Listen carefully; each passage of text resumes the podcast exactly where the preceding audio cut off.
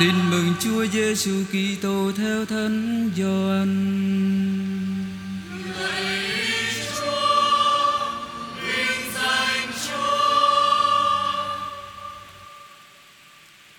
Vào chiều ngày thứ nhất trong tuần, nơi các môn đệ ở, các cửa đều đóng kín vì các ông sợ người Do Thái. Đức Giêsu đến đứng giữa các ông và nói: Bình an cho anh em. Nói xong, người cho các ông xem tay và cặn sườn. Các môn đệ vui mừng vì được thấy Chúa. Người lại nói với các ông: Bình an cho anh em.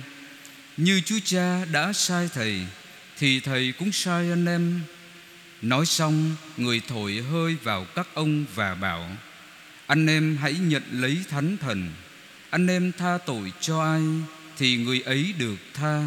Anh em cầm giữ ai thì người ấy bị cầm giữ. Đó là lời Chúa.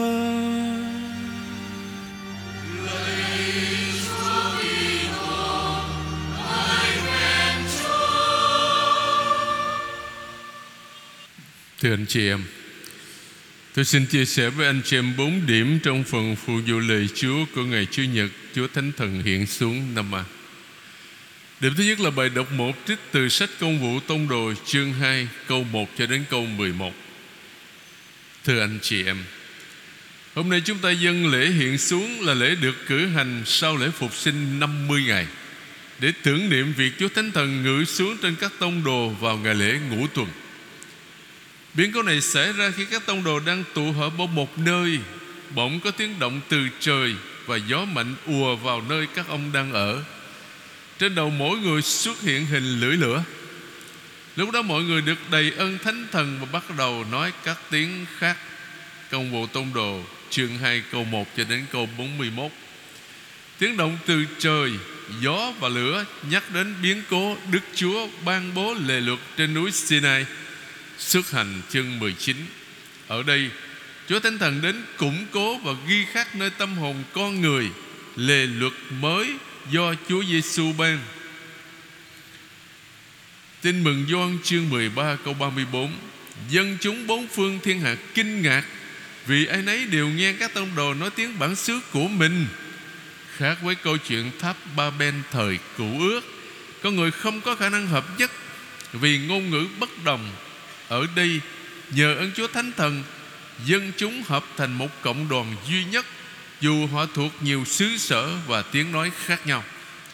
Trong biến cố này, Dưới tác động của Chúa Thánh Thần, Có khoảng 3.000 người đã chịu phép thánh tẩy, Nghĩa là đã được sửa tội, Trở thành người Kitô hữu.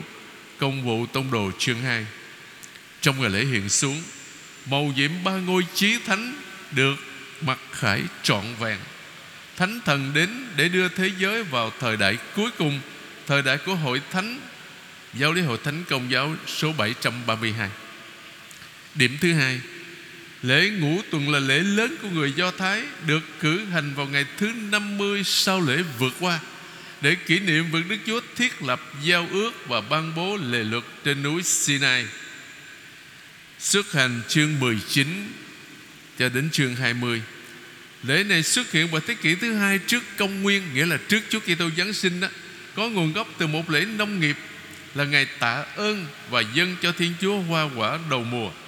Lê Vi chương 23 Câu 15 cho đến 20 Do đó lễ này còn được gọi là lễ mùa gặt, Ngày qua trái đầu mùa Hay là lễ các tuần. Lễ ngũ tuần mà các tông đồ mừng Sau khi Chúa Giêsu lên trời là một ngày đặc biệt. Ngày Chúa Thánh Thần hiện xuống trên các ông. Do đó trong Kitô giáo, Lễ ngũ tuần còn được gọi là lễ Chúa Thánh Thần hiện xuống. Là lễ ngũ tuần mới mà chúng ta mừng hôm nay, Thưa anh chị em. Điểm thứ ba, Đặc điểm của ngày lễ hiện xuống là ân ngôn ngữ Mà Chúa Thánh Thần ban cho các tông đồ. Luca mô tả hiện tượng kỳ lạ nơi các tông đồ. Lưỡi dùng để nói, Lưỡi lửa là lời nói của các tông đồ. Sau này như lửa vừa để tẩy sạch tâm trí người nghe khỏi mọi tư tưởng sai lầm mà nghe lời Thiên Chúa vừa để hung đúc trong tâm hồn người nghe lòng tin yêu Thiên Chúa. Các tông đồ giảng dạy để khơi dậy đức tin cho người nghe ơn ngôn ngữ làm cho người ta được hợp nhất thay vì chia rẽ từ anh chị em. Theo quan niệm do thái, xưa kia có 70 thổ ngữ thuộc 70 quốc gia. Sáng thế chương 10 thế nên ơn ngôn ngữ của các tông đồ tạo nên tính phổ quát của hội thánh. Điểm cuối cùng của bài đọc một danh sách các dân tộc nói lên tính phổ quát của công cuộc loan báo tin mừng do các tông đồ đảm nhận theo lệnh truyền của Chúa Giêsu trước khi người lên trời.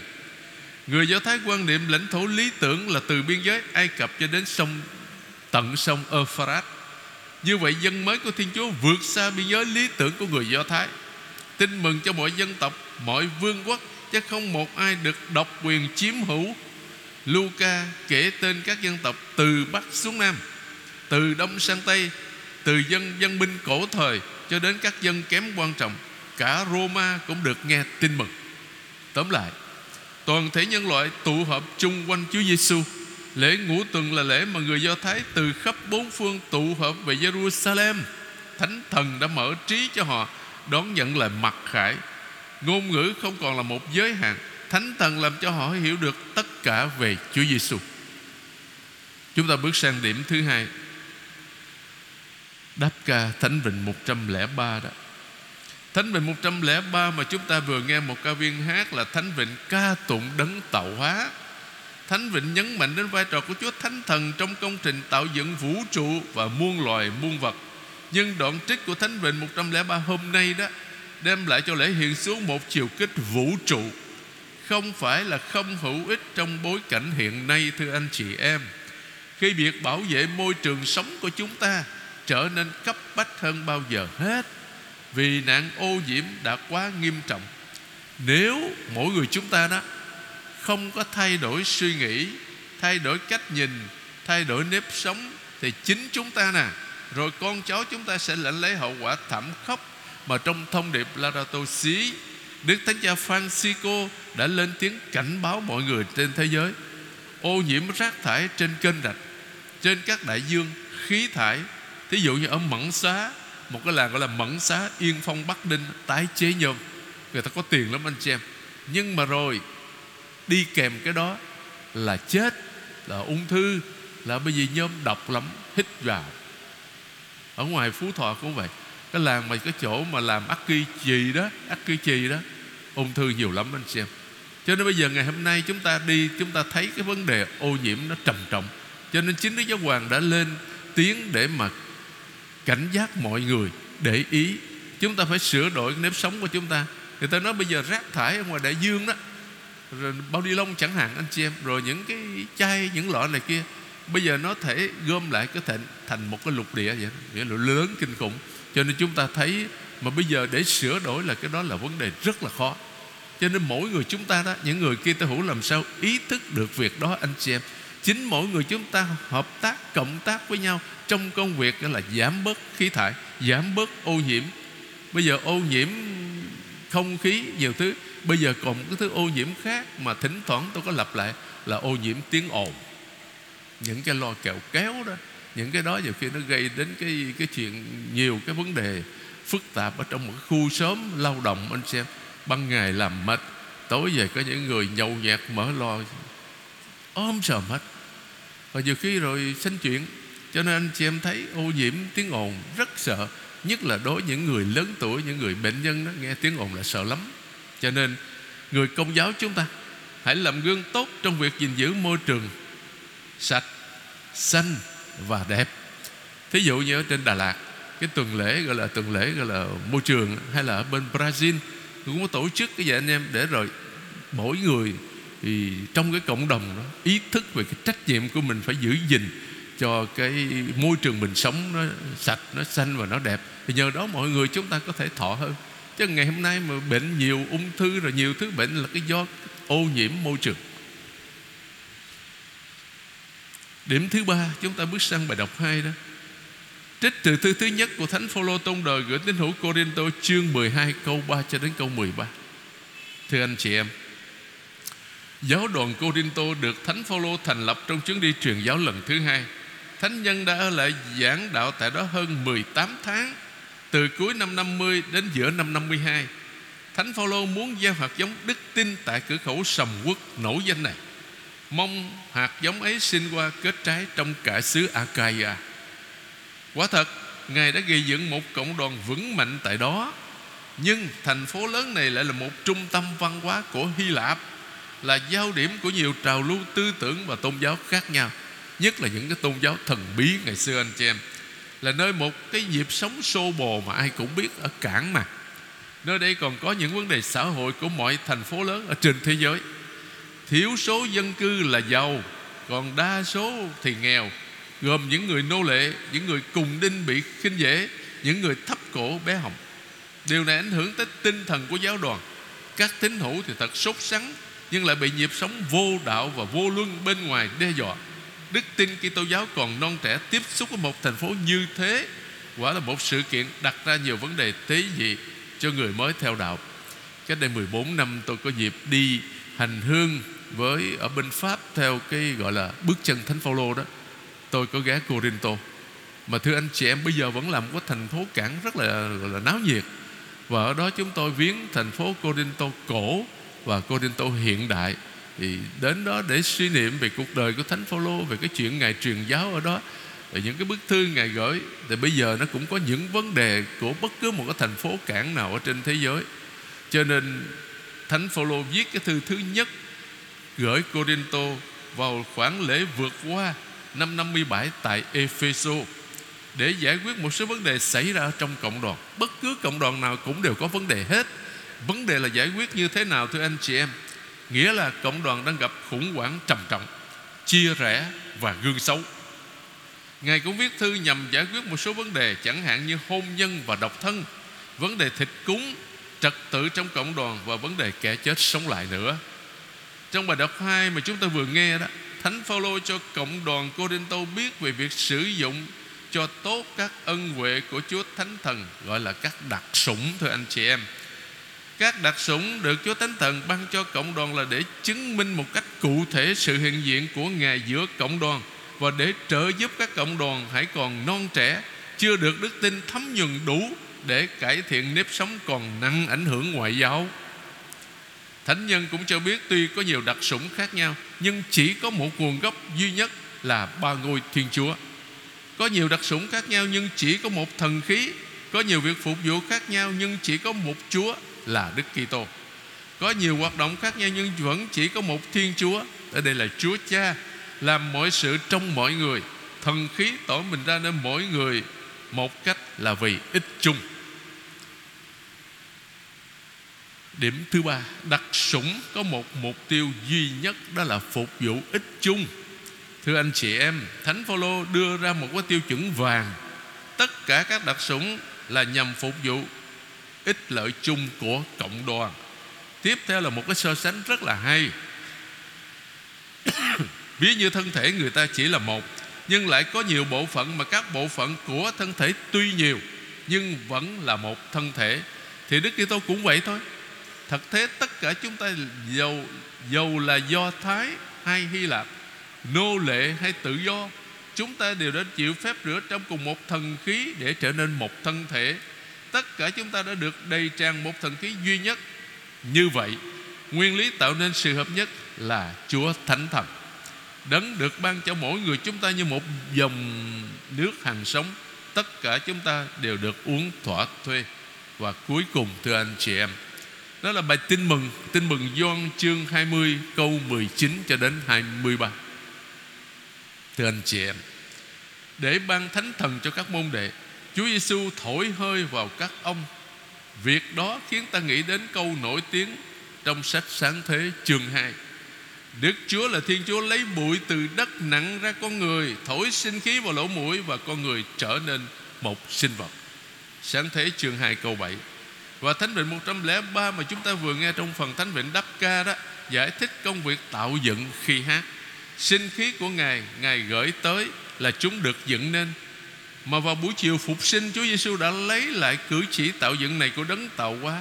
Do đó ta hiểu tại sao Thánh Gioan nói, Vào buổi chiều ngày thứ nhất trong tuần. Đây là kiểu nói, Đó là ngày thứ nhất của cuộc tạo dựng mới. Trong do Thái giáo, lời đó thường gọi là việc tạo dựng đầu tiên Mà Thiên Chúa thực hiện trong 7 ngày, mà bài thơ nổi tiếng trong chương 1 sách sáng thế kể lại, và ta chờ đợi ngày thứ 8 ngày của đấng Messia theo cách nói tượng hình của mình Thánh Gioan cho biết ngày thứ 8 nổi tiếng đã tới, đó là một sự tái tạo dựng con người. Điểm thứ hai, ta cần lưu ý về hơi thở đó. Dường như thứ tự mà thánh Gioan chọn để kể cho ta biết rằng lễ hiện xuống là một bài học, ta lần lượt lấy lại ba câu. Như Chúa Cha đã sai thầy thì thầy cũng sai anh em. Tiếp đến người thổi hơi vào các ông và bảo, anh em hãy nhận lấy thánh thần sau cùng anh em tha tội cho ai thì người ấy được tha. Cái lời thứ nhất và lời thứ ba đề cập đến một sứ vụ đóng khung câu nói về ân huệ Chúa Thánh Thần. Và Thánh Thần được ban cho các môn đệ nhằm thi hành một cái sứ vụ. Và sứ vụ này, hệ tại việc tha tội, đó đã là sứ vụ của Đức Giêsu và người nói, như Chúa Cha đã sai thầy thầy cũng sai anh em. Đức Giêsu đấng thiên sai của Chúa Cha là chủ đề quan trọng của Thánh Gioan trong tin mừng thứ tư của Ngài. Tới lượt chúng ta nè, Đức Giêsu cũng sai chúng ta và Thánh Gioan cũng dùng chính từ đó. Đức Giêsu là đấng thiên sai của Chúa Cha và chúng ta là những người được Chúa Giêsu sai đi. Chúng ta có cùng sứ mạng như Chúa Giêsu, người quỷ thác sứ mạng đó cho chúng ta. Điều đó nói lên trách nhiệm của mỗi người chúng ta sự tin tưởng Chúa dành cho chúng ta mà việc đó liên quan tới tất cả những ai đã lãnh nhận bí tích thánh tẩy. Vì giáo hội tin tưởng các Kitô hữu, những người đã lãnh nhận bí tích thánh tẩy sẽ thực hiện rất tốt cái nhiệm vụ mà Chúa đã giao phó. Sứ mạng của Chúa Giêsu theo tin mừng đó, là xóa bỏ tội lỗi trần gian với tư cách là chiên thiên chúa. Đây chiên thiên chúa để đấng xóa tội trần gian. Thánh gioan tẩy giả đã nói như vậy con chiên hiền lành và khiêm nhường khi đó đối diện với các đau phủ. Đó cũng là chiên vượt qua, giải thoát dân thiên chúa bằng mạng sống của chính mình trên thập giá. Và qua cuộc giải thoát của ách nô lệ ai cập, lời của thánh Gioan tẩy giả nhắm đến việc giải thoát khỏi tội lỗi là hận thù và bạo lực. Chính đức giêsu thường hay nói về sứ mạng của người, thiên chúa không sai con của người đến thế gian để luận phạt thế gian, nhưng để thế gian nhờ người mà được cứu độ. Thiên Chúa đã ban con của người, Con một duy nhất của người, Để tất cả những ai tin vào người Sẽ không bị hư mất, Nhưng được sự sống đời đời. Hình như những lời quả quyết của Đức Giêsu Về sứ vụ của người Giúp ta hiểu được câu nói khó hiểu Trong bản văn hôm nay. Anh em tha tội cho ai? Thì người ấy được tha. Anh em cầm giữ ai? Thì người ấy bị cầm giữ. Phần thứ hai có thể khiến mỗi người chúng ta bỡ ngỡ, anh chị em chắc chắn là không bao giờ chúng ta dám nghĩ rằng cha trên trời không có tha thứ tội lỗi cho chúng ta. Trong cựu ước đã làm nổi bật sự tha thứ của thiên chúa. Thiên chúa tha thứ trước khi ta thống hối. Vì sự tha thứ chính là bản tính của thiên chúa. Thiên chúa là ân sủng và tha thứ. Đặc tính của lòng thương xót là nghiêng mình xuống những người đáng thương là chúng ta đây. Sứ vụ của đức giêsu trao cho các môn đệ là nói lên lời tha thứ, chứ không phải là nói cái lời không tha thứ cho tội nhân.